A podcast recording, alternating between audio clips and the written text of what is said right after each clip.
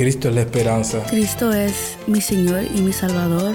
Cristo ha transformado mi vida. Cristo es la viña. Separado de Él, nada puedes hacer. Cristo es el camino, la verdad y la vida. Jesús es mi todo.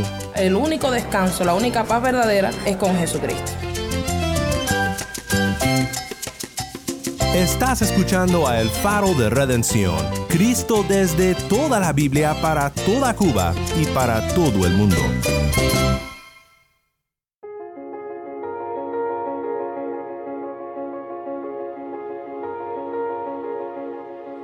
Hola, soy el pastor Daniel Warren. Gracias por acompañarme aquí en El Faro.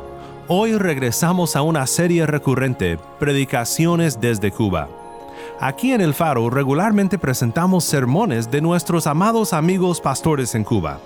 Y hoy vamos con el pastor Andy Lucena de la Iglesia Bautista Antorcha de la Verdad en Sancti Spiritus, Cuba. El pastor Andy trae un mensaje titulado Lo que somos en Cristo, de 1 Corintios 7, 17 al 24. Quédate conmigo para ver a Cristo en su palabra.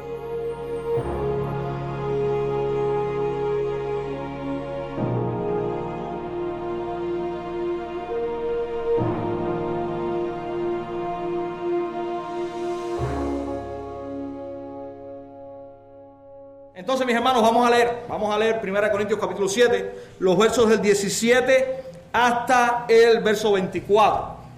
Dice allí, a partir del verso 17 de 1 Corintios 7, pero cada uno, como el Señor le repartió, y como Dios llamó a cada uno, así haga. Esto ordeno en todas las iglesias. ¿Fue llamado alguno siendo circunciso? Quédese circunciso. ¿Fue llamado alguno siendo incircunciso? No se circuncide. La circuncisión nada es y la incircuncisión nada es, sino el guardar los mandamientos de Dios. Cada uno en el estado en que fue llamado, en él se quede. ¿Fuiste llamado siendo esclavo? No te dé cuidado. Pero también si puedes hacerte libre, procúralo más. Porque el que en el Señor fue llamado siendo esclavo, liberto es del Señor. Asimismo, el que fue llamado siendo libre, esclavo es de Cristo. Por precio fuisteis comprados, no os hagáis esclavos de los hombres. Señor, te damos muchas gracias nuevamente por esta mañana. Es un privilegio el poder estar tu iglesia reunida alrededor de tu palabra. Te rogamos ahora, Señor, que nos ayudes, nos des fuerzas y también que nos des claridad en lo que vamos a exponer que puedas edificar nuestras vidas, que puedas, Señor, llenarnos y podamos en esta mañana experimentar, Señor, eh, lo que tu palabra tiene para decirnos. Ayúdanos, ayúdanos también a ser fieles y a poder hablar solamente lo que tu palabra dice. Que pueda, Señor, tu palabra ser la que pueda administrar nuestras vidas en esta mañana. No ningún concepto humano, ninguna, Señor, ningún criterio humano, sino que sea la verdad de tu palabra. En tus manos estamos, Señor, y oramos en el nombre de Jesús. Amén. Como les decía, Pablo está expandiendo su perspectiva en este argumento, en este gran argumento de Primera de Corintios 7, a todo lo que tiene que ver con la vida de los creyentes en el Evangelio. Pablo quiere convencer, y este es el argumento, Pablo quiere convencer a los destinatarios de su carta de que el Evangelio es compatible con cualquier relación o posición social. Ya sea que usted esté casado, ya sea que usted esté soltero, ya sea que usted esté viudo, ya sea que usted esté en cualquier situación, usted ha sido llamado por Dios, en primer lugar a salvación, y también ha sido llamado por Dios a glorificarle en cualquiera que sea la situación en la cual usted esté. Y Pablo comienza hablando en este texto y les dice, como Dios te ha llamado, quédate. Dice allí Pablo, y tenemos que tener mucho cuidado, y ahora vamos a explicar esto, tenemos que tener mucho cuidado eh, malinterpretar lo que Pablo está llamando, eh, diciendo aquí. Pero sí hay una cosa que es verdad, mis hermanos. Pablo dice y repite esta frase a los creyentes en el versículo 15, en el versículo 18, en el versículo 20, en el 21 y hay, hay una repetición de la idea quizás con otras palabras, pero está la idea precisa o presente dentro de este texto. En primer lugar, Pablo establece la verdad que les venía diciendo. Los creyentes, en cualquier situación que estén, en primer lugar, han sido llamados a la comunión con su Hijo Jesucristo. Eso es lo primero que Pablo está reafirmando.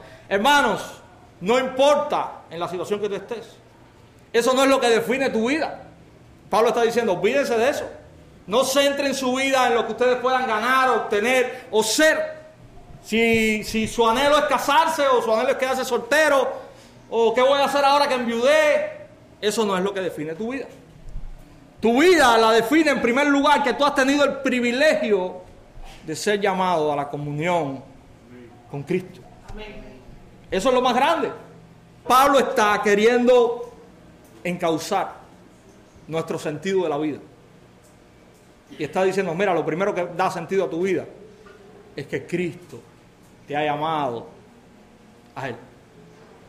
Y esta es la gran verdad que debe mover la vida del creyente. Y en segundo lugar, ya que has sido llamado por Dios, y esto es lo más importante que tú vas a poder disfrutar en tu vida, y es por eso que Pablo dice que hemos recibido todas las bendiciones, dice Pablo en Efesios 1, bendito el Dios y Padre nuestro Señor Jesucristo, que nos ha bendecido con toda bendición espiritual en los lugares celestiales en Cristo. ¿Por qué? Porque hermano, toda la bendición está en Cristo. Es en conocerle a Él. Es en la obra que Él ha hecho por nosotros. Las bendiciones no son lo que yo pueda poseer, quién pueda llegar a ser. Eso un día va a terminar. Jesús mismo dice, mira, no hagan tesoros en la tierra, porque eso alguien viene y lo roba. Entonces nosotros hemos sido bendecidos con toda bendición espiritual en los lugares celestiales en Cristo. Y Pablo está, en otras palabras, de otra manera, haciéndonos mirar eso. Pero además de eso, Pablo dice que ahora que nosotros hemos recibido la gran bendición de ser llamados a Cristo, tenemos que vivir conforme a ese llamado. Tenemos que vivir consecuentemente a ese llamado. Y eso es lo que Pablo está queriéndonos decir en todo Primera de Corintios 7. Lo que marca y define tu vida no es tu posición, no es tu matrimonio, no es tu soltería. Porque en todas esas cosas, Pablo dice, en todas esas cosas tú tienes que continuar viviendo para agradar y glorificar a Dios. Así que esa es la meta y la máxima que cada creyente tiene. Y Pablo dice, no solamente se lo estoy diciendo a ustedes, esto es algo que yo mando, ordeno a todas las iglesias.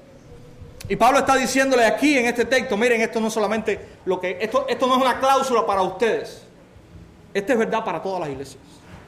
Todas las iglesias deben vivir bajo este concepto, glorificando a Dios por ser llamados a Él y vivir conforme al llamado que Dios le ha hecho. Dos ejemplos pone Pablo aquí. Y en primer lugar, Pablo destruye, destruye la bandera o el muro de los judíos, la circuncisión. La circuncisión es la marca del pacto en el Antiguo Testamento. Dios establece con, con Abraham en Génesis capítulo 17, Dios establece un pacto para sellar la promesa del capítulo 15.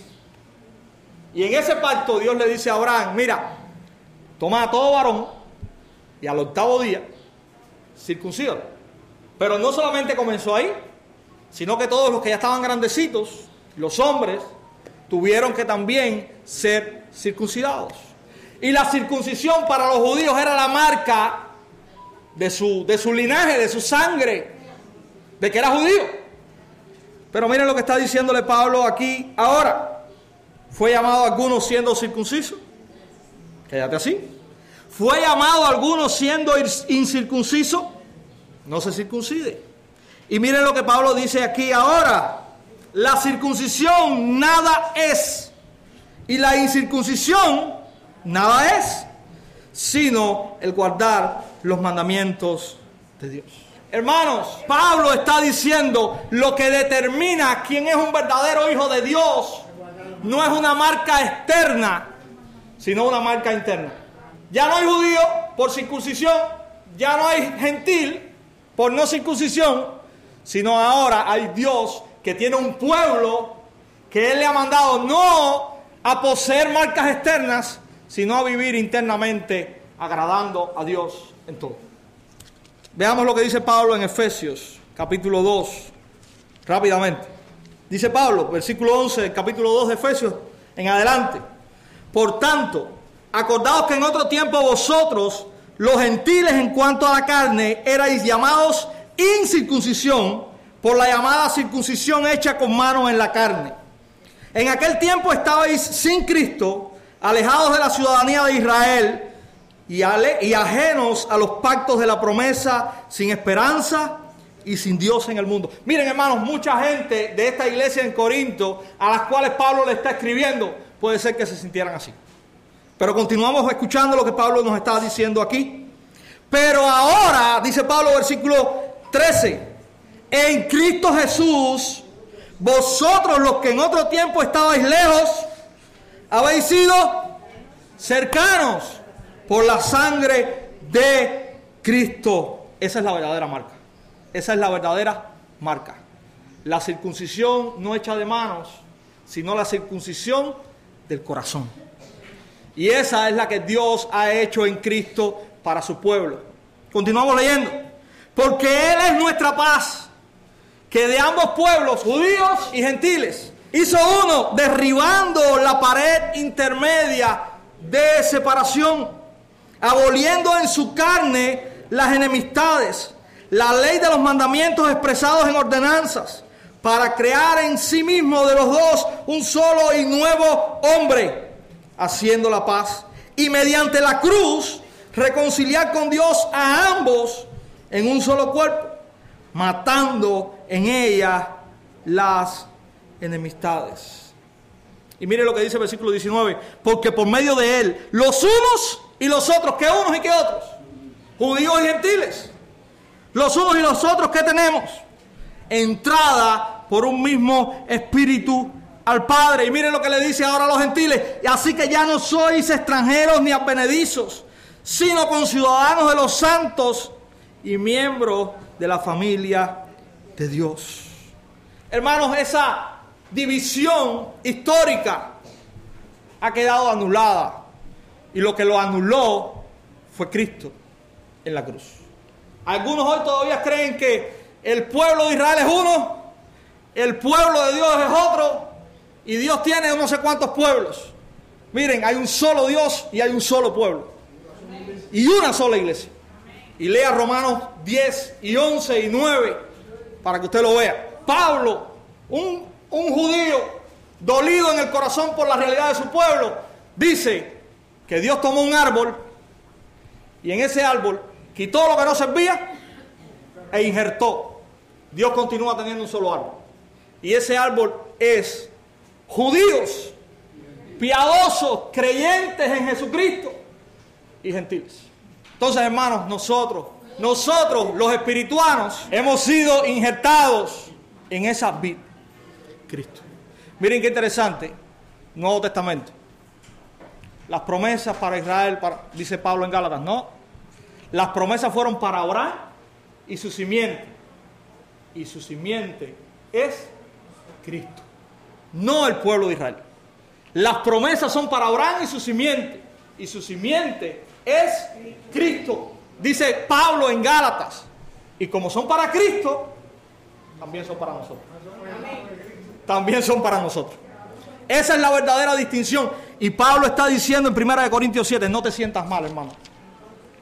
Hermano gentil, no te sientas mal. No tienes por qué circuncidarte.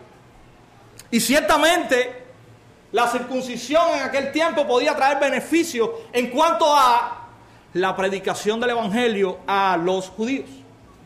Recuerden que en aquel tiempo todavía judíos y gentiles tenían su separación, su recelo. Los judíos eran muy celosos. Nosotros somos el verdadero pueblo de Dios.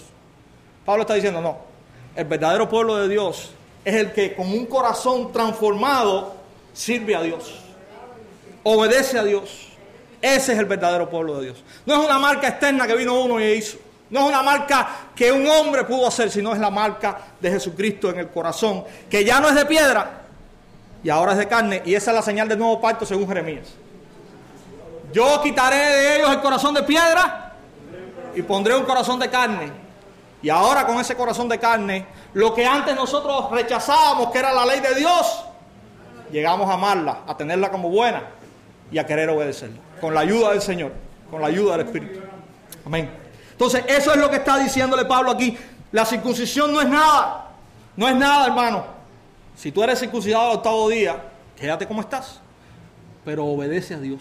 No tomes la circuncisión como lo más grande. No tomes la, no tomes la circuncisión como la meta. Obedece a Dios. Que todo lo que tu vida haga sea un reflejo del llamamiento de Dios, de la salvación de Dios, de la presencia de Dios en tu vida. Eso es lo que Pablo está diciendo. No te has circuncidado, no lo hagas. No tienes por qué hacerlo. Porque la circuncisión no es la meta, es agradar a Dios.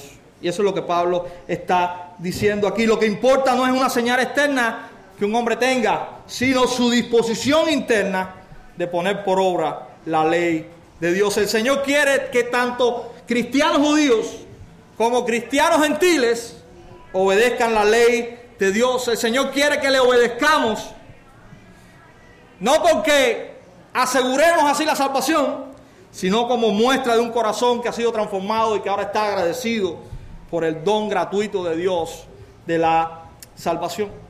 Pero no solamente Pablo habla de la circuncisión, Pablo habla de otro de los fenómenos de la época, y es la esclavitud. Y Pablo está diciendo, hermano, esclavo, tú no eres menor tampoco que otros. La esclavitud no te hace menor, porque ser esclavo o ser libre no es la meta, no es el fin de la vida, ¿verdad? Porque el fin de la vida es glorificar a Dios en cualquiera que sea tu situación. Y pareciera que este, esta parte, al igual que la otra, ¿no? Pero bueno, la otra tenemos más, más forma de aplicarla, porque somos gentiles. Pero esta parte pareciera un poco eh, fuera de contexto en nuestra situación actual. Bueno, ya la esclavitud está abolida. Pero nosotros podemos eh, aprender también de lo que Pablo está enseñando aquí. En primer lugar, Pablo está diciendo, mira, si, si fuiste llamado por Dios siendo esclavo, ¿qué te preocupa? ¿Qué te preocupa, hermano? Si fuiste llamado por el Señor teniendo escasez, ¿qué te preocupa? Si fuiste llamado por Dios teniéndolo todo, ¿qué te preocupa? ¿Cuál es el centro de tu vida? lo que posees, lo que te falta por poseer, o Cristo que te llama. Y eso es a lo que Pablo está apuntando aquí. Y Pablo le está diciendo a los esclavos, mira, si tienes la posibilidad de ser libre, no hay problema en eso. No hay problema en eso, no es pecado. Pablo dice, no, no es pecado que te liberes. Y Pablo está tomando un contexto.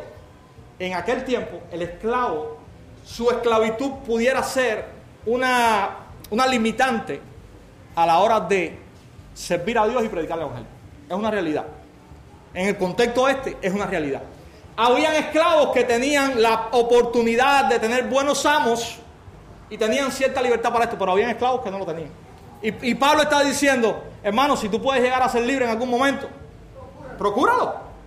Porque vas a tener la posibilidad de, ahora libre, poder expresar y vivir tu fe de una manera más amplia, más profunda.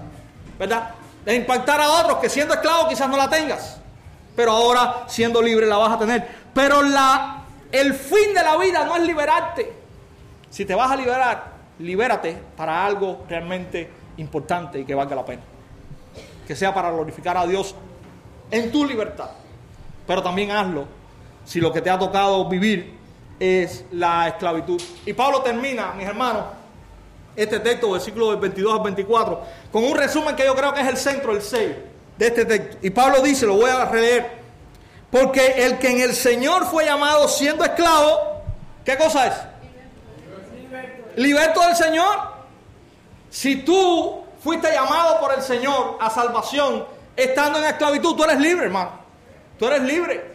A veces usted ha escuchado decirle a alguien que está preso, yo me siento vivo como si estuviera libre porque ha conocido el Evangelio. Porque la verdadera libertad es en Cristo. Es la libertad del, pecado, de la condenación, de la muerte. Y eso es lo que Pablo está diciendo aquí. Esclavo, si tú recibiste a Cristo, tú eres libre de tu verdadera esclavitud. ¿Por qué? Porque mira, de esta puede ser que mañana seas libre. hermanos, recordemos que en el Antiguo Testamento el esclavo no era esclavo por ley para siempre.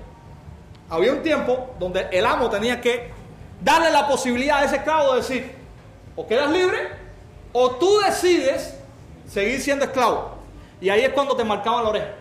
Si tú decidías seguir siendo esclavo de tu amo, tu oreja era marcada y entonces ya eras esclavo de por vida. Pero tú tenías la posibilidad de un, de un día ser libre. Pero Pablo está diciendo, miren, de esta otra esclavitud, nadie por su propio medio tiene posibilidad de zafarse.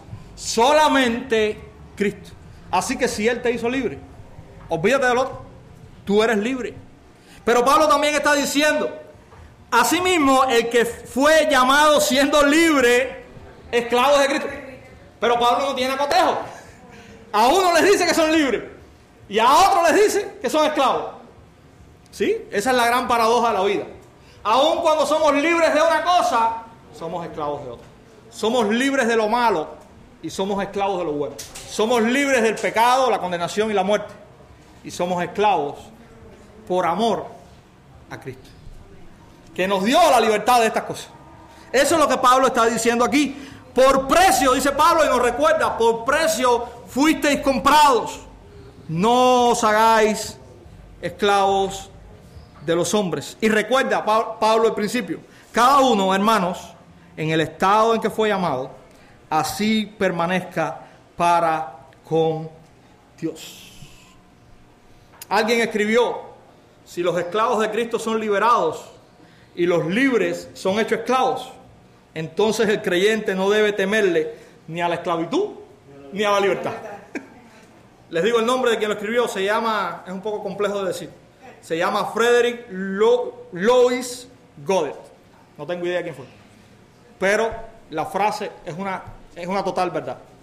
Fuisteis comprados por precio, no os hagáis esclavos de los hombres. Y es una, este es un recordatorio que Pablo está diciendo, y ya en el capítulo 6, en el verso 20, Pablo cita literalmente esta frase. En aquel momento, diciéndole a la iglesia, si ustedes han sido liberados del pecado, ¿cómo van a estar enredados en la inmoralidad sexual? Y ahora le está diciendo a la iglesia, si ustedes han sido liberados del pecado por Cristo, ¿cómo van a estar siendo enredados en circuncisión, en incircuncisión, en esclavitud, en libertad? Hermanos, hemos sido llamados a algo que es más grande y más sublime que todas esas cosas. Hemos sido llamados a algo más sublime que todas esas cosas. Y es a lo que Pablo está apuntando aquí. Para Pablo la vocación del cristiano es vivir delante de Dios en cualquier circunstancia. Es el Evangelio el que debe producir ese cambio en nosotros. No importa en qué lugar se encuentre el cristiano. Allí debe vivir de forma honorable delante de Dios. Es claro, mis hermanos, que para Pablo el factor determinante de la vida cristiana es en primer lugar el llamado que Dios hace a él y en segundo lugar la vocación en la cual nosotros debemos o con la cual nosotros debemos vivir. El cristiano practica las enseñanzas de Cristo. Estén sus raíces en el judaísmo, o sean gentiles, o sean, o hayan sido, eh, o hayan salido del paganismo, sea esclavo o sea libre, tenga recursos económicos o no, esté casado, sea viudo, sea soltero, sea una eminencia en cualquier rama o sea simplemente un analfabeto. Nada de eso determina tu valor en Cristo. Nuestro valor radica en la cruz. Esa es la gran verdad que Pablo está desarrollando aquí. Él te ha llamado para que muestres tu vocación de hijo de Dios al mundo que te rodea, viviendo una vida agradable a Él, renunciando a la, impiedad y viviendo ahora para la gloria de Dios. Eso es lo que importa. Lo otro es circunstancial. Un día está, el otro no. Pero el llamado de Dios a salvación para ti y el llamado a que vivas de una manera digna del Evangelio, eso es lo que va a ser el centro, o lo que debe ser el centro de la vida de cada hijo de Dios en el mundo. Que nosotros, mis hermanos, podamos vivir de esta manera. No importa cómo el mundo te vea, no importa quién el mundo diga que eres, no importa, no importa. Dios te ha hecho su hijo. Y como su hijo ahora te ha llamado a vivir para la gloria de Él. Que esa pueda ser nuestra, nuestra senda en este mundo. Eso es lo que Pablo está enseñando a la iglesia en Primera de Corintios. Señor, te damos muchas gracias por esta maravillosa verdad del Evangelio. Señor, nuestro valor está en ti. Porque realmente en el mundo no valemos nada. Somos pecadores, somos indignos. Señor, tú dices en tu palabra que nuestro fin separados de ti es la muerte. Cuando tú miras al ser humano, Señor, el valor no está en las posesiones, no está en su inteligencia, en su capacidad. Su valor está, Señor, en la imagen que tú has puesto en él. Señor, cada uno de los que estamos aquí que te conoce puede dar gracias porque tú le rescataste no por lo que Él vale para el mundo, sino porque en tu gracia y en tu misericordia tú nos has dado vida en Jesucristo. Y Señor, nos has hecho también embajadores de tu reino en esta tierra. Nosotros estamos pidiendo, Señor, que nos ayudes a vivir como esos embajadores, que no tienen vida propia, que no tienen voz propia, sino que representan a un reino. Nosotros eh, representamos al reino inconmovible de Cristo Jesús.